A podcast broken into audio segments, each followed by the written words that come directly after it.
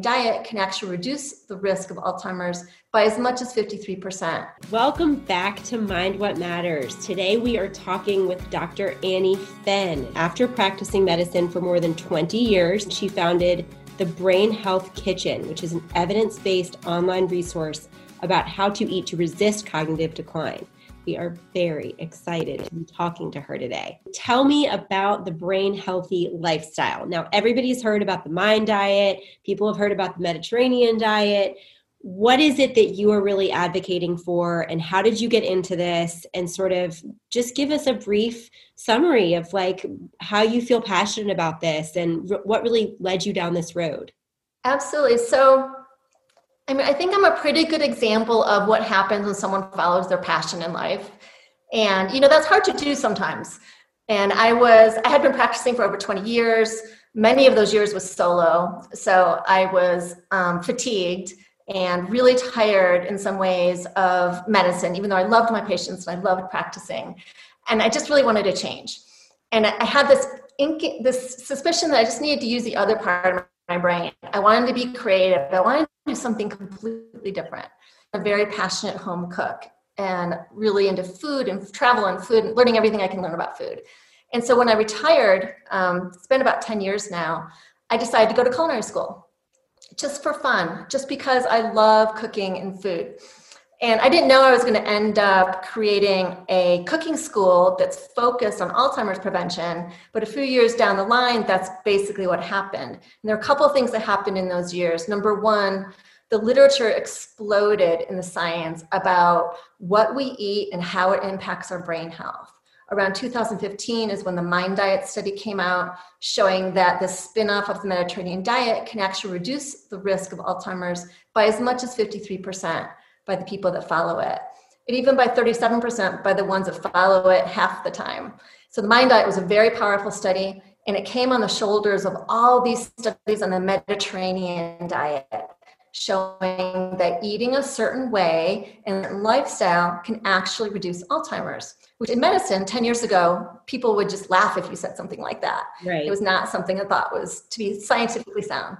So the Mind Diet came out, a lot of other studies came out. 2015 is also when my own mother was diagnosed with the earliest stage of Alzheimer's, which is mild cognitive impairment. So I was already, I'd been to culinary school. I was already teaching cooking classes in my community through the, through the um, community college. Um, I was writing a lot as a food writer about food and health. I was coming back towards the health side of food, trying help, trying to help people live better lifestyles, basically. And I really did have one of those epiphanies that people have about, you know, this is what you should be doing. Right. Should, I should be using my medical background um, because I can read papers and I can explain them to people. And I think that's a really important skill to have. Um, and, and fuse it with the culinary passion because the, what my cooking school does is I liked I like to hook people with the food. Like the food has to be delicious. I think that food has to be joyful. It should be shared. It should be abundant. No one should ever feel like they're on a diet when they're eating a brain healthy diet. It should always just be good, delicious, exciting food. Mm-hmm. And so I bring people to cooking school, I show them the cooking techniques and the foods I like to use and get them really excited about how easy it is. And while they're there, we talk about all the other things they can do to reduce the risk of Alzheimer's. And I'm very evidence based, so I like to hit on the big ones like exercise and sleep and stress reduction. How much um, sleep? Talk to me about sleep. How much? How much well, do we need? I'm not a sleep expert, but most sleep experts are saying that people need between seven and eight hours of sleep a night. I used to be one of those people that would sleep maybe four, five, six hours. Sometimes I wouldn't sleep at all if I had delivered a baby and then had to be in the office the whole next day. Um, but and I always thought, oh, I'm fine. I'm one of those people that just doesn't need a lot of sleep, right? But no, I paid for it in lots of ways. And seven to eight hours of sleep is what the brain needs. And when it comes to Alzheimer's, we think what's happening there is if you're not getting a certain amount of deep sleep and REM sleep, they're two different phases of the sleep cycle, then your brain's not able to clean out the metabolites that build up, the toxins, if you will, that build up in the brain. And some of these toxins are things like amyloid protein, and they do get flushed out at night if you get enough sleep. Gosh. That's really unnerving, especially for women. I mean, eh, you know, when you finally do make it through those childbearing years and you come out the other side of it, then you just have worry, you know, as a mother. And then you're up with yeah. with worry in the middle of the night. So we don't get a break for sure. Um, okay. Yeah, I, I, I wouldn't I wouldn't want anyone to worry about the fact that they went through periods of life without sleep or they're under a lot of stress. We all have certain things that we have in our lives that could be considered risk factors for Alzheimer's you know, like extreme stress or like a, a medical condition like diabetes, um, hypertension. These are all risk factors for Alzheimer's. Everybody seems to have something, but these things are modifiable. These are things that we can actually change. And it's really important what you do at midlife, you know, in the decades between, say, 45 and 65 to impact your Alzheimer's risk later. I think building good habits in terms of brain healthy lifestyle are important to start as early as possible teenagers, 20 somethings. That's when they learn to eat well, exercise, you know, meditate a little bit, all of those things, get have a good sleep cycle.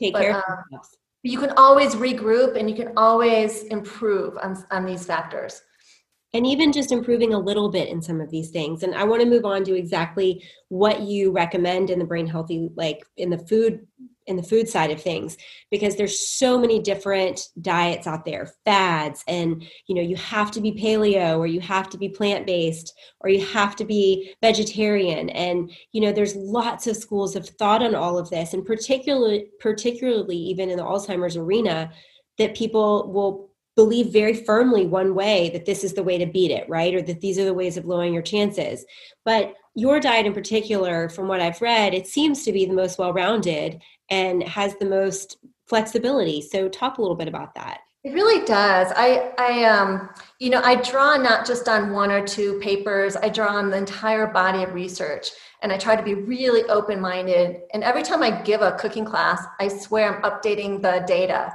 from, you know, the science that just came in. And so I'm not in any real any camp. I'm not in a whole food plant-based camp. I'm not in a vegetarian camp. I'm not in a paleo camp. I'm not in a keto camp. Anything like that.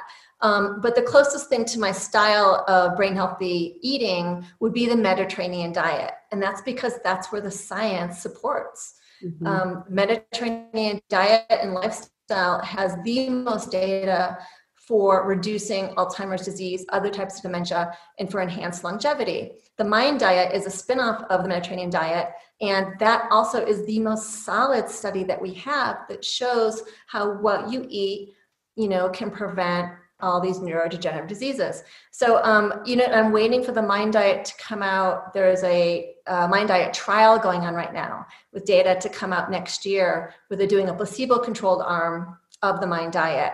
And so we'll get even more data, and everyone expects that that will actually show that, you know, may be even stronger than the original one. But all of these diets have something in common. They are mostly plant-based, which doesn't mean you have to give up you know meat and cheese and yogurt and all the things that you might love.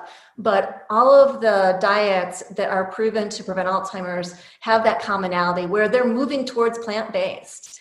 And for me plant-based means 80 to 90% of the time that's what i eat. And when i do eat animal products i make sure they're super high quality. High quality chicken high quality eggs grass-fed beef grass-fed butter um, good whole fat dairy products like yogurt because full fat dairy actually helps with the absorption of vitamins that we need, like D, E, A, and K are all fat soluble. So I do eat animal products, but you know, to a smaller extent. The vegan literature or whole food plant based, which is um, almost the same thing, um, they are getting closer to proving that that's the way to prevent Alzheimer's, but it's not quite there yet. And the hmm. vegetarian literature is is um, you know it's murky, honestly there, ha- there aren't any great studies to guide us. Um, so what I like to do is just move people closer and closer to that plant-based diet. And I do that by showing them how delicious vegetables can be as entrees, um, using meat as condiments, mm-hmm. um, decreasing the portions of your meat. Americans eat an enormous amount of meat. Most mm-hmm. Americans eat meat three times a day and an enormous amount of dairy products and sugar. So just cutting out some really simple things or just moving towards cutting back on certain things can really give people an edge when it comes to having a better brain health and a better um, future in terms of their, their longevity. one of the most important things that people need to take a look at are the oils in their foods, the oils in their kitchen. Now, olive oil is one of the 10 brain healthy food groups in the Mind Diet. And the reason for this is that olive oil is different from all the other oils out there.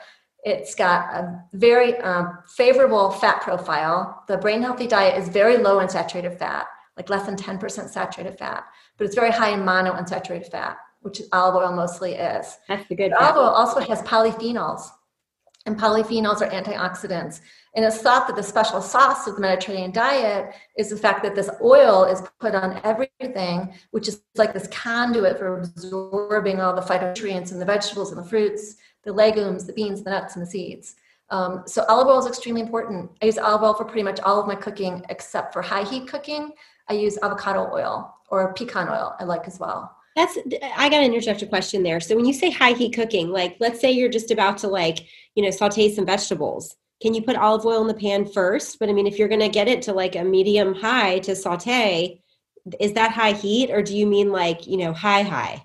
Like how high is too high for olive oil? Sauteing is fine. I'll tell you exactly how I do it. Um, high heat would be you're roasting vegetables at 425 like your oven's totally cranked up, So you want to get them caramelized and brown, which I do sometimes too, but I would use different oil for that.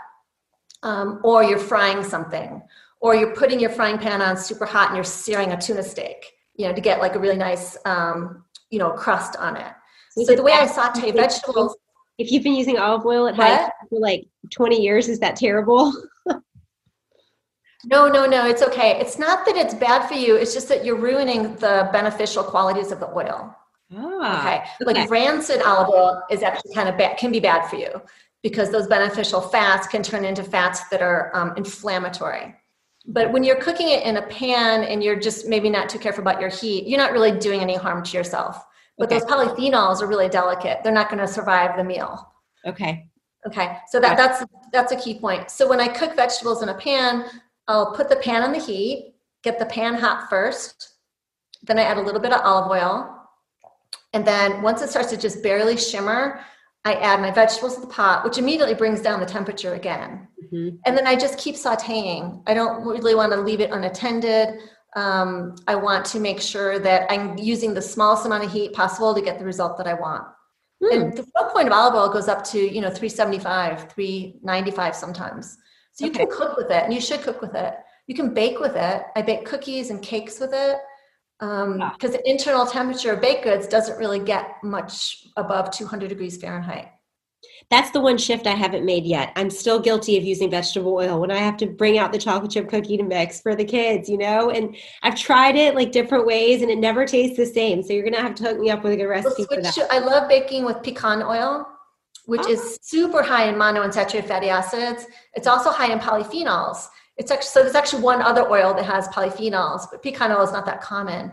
Avocado oil is also wonderful. It has a neutral flavor, really good um, fat profile. The things that I don't want people to use in their kitchens are the things that we know inflammatory to both blood vessels and brain cells. And these are the oils that have a lot of omega 6 fatty acids, like safflower oil, sunflower oil, soybean oil, some types of canola oil.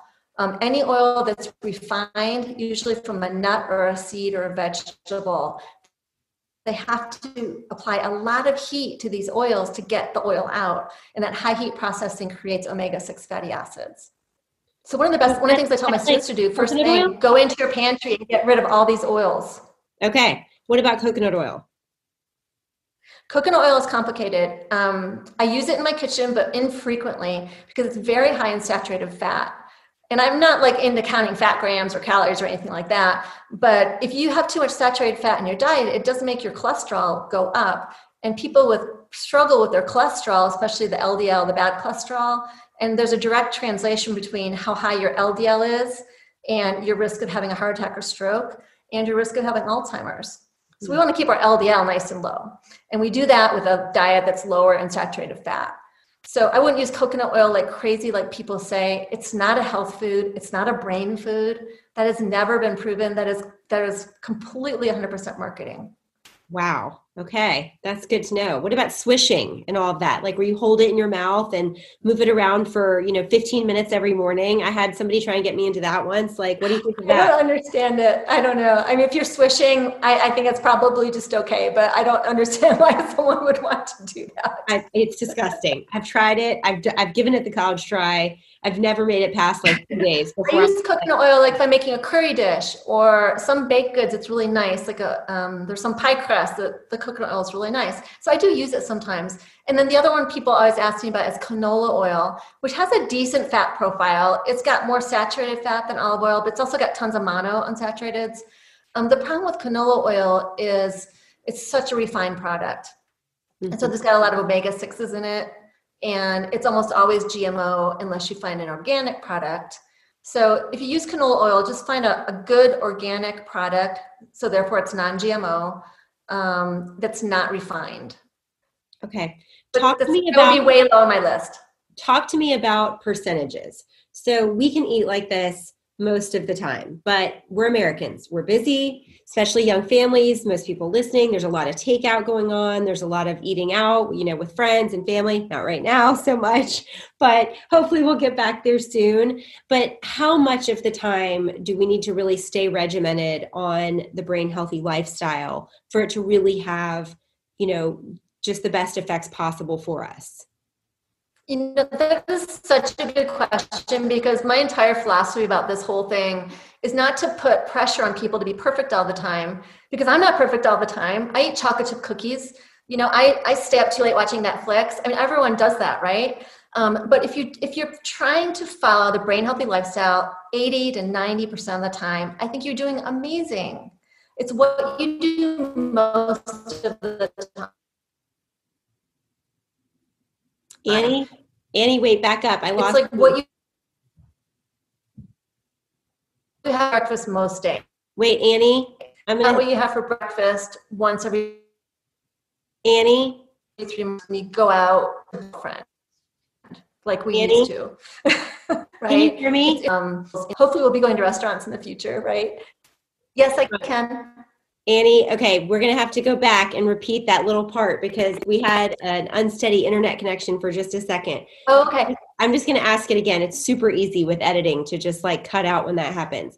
So, if let's say you really are trying hard to adhere to the mind diet and you're really wanting to see just the absolute best benefits you can to help prevent Alzheimer's and other dementias, how much of the time do you need to follow the diet to get the optimal results? I think that is such a great question because I don't want to put pressure on people to think they need to eat a perfect diet or live a healthy lifestyle because I'm not that way. You know, I stay up too late watching Netflix. I sometimes eat too many chocolate chip cookies, but I think that it's what you do most of the time. And I would shoot for eating brain healthy 80 to 90% of the time and be strategic about it. Like pick the foods that you really love. Like one of the um, brain healthy food groups is nuts and seeds. And let's say you love pistachios, well, stock up on them, and then you'll be wanting to snack on those when you know snack attacks hit, yep. rather than you know other things that might be less healthy for you. And then when you are doing other things, like maybe you're traveling or maybe you're out to brunch with a girlfriend and you're making some choices that are not so great, you know, you're not doing that every single day, most likely. Yeah. So I would give yourself a break. I think it's a process. If you try to be perfect all the time, you're just going to be frustrated. Mm-hmm. I mean, I've been I've been eating the brain healthy diet faithfully really since 2015, and I would say I'm probably pretty good 90% of the time. That's pretty good. Yeah. Now, what, how do you feel about sugar? I love sugar, but I don't eat much of it anymore.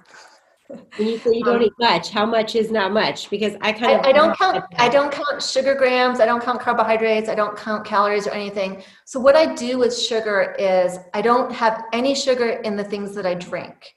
So I used to be a big half and half and sugar in my coffee kind of girl, and I completely weaned off of that and I drink my coffee black.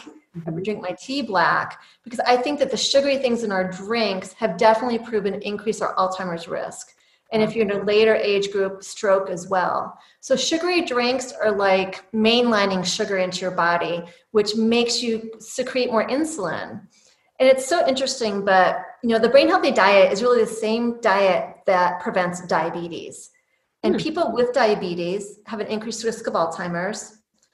People with borderline diabetes have an increased risk of Alzheimer's. Even if your fasting blood sugar is a little bit high, that increases your risk of Alzheimer's by twofold. So metabolic health and brain health are, are interlocked. It's a really important distinction. So one of the most important things you can do is not mainline sugar. Like don't have straight up sugar at, at all if you can help it.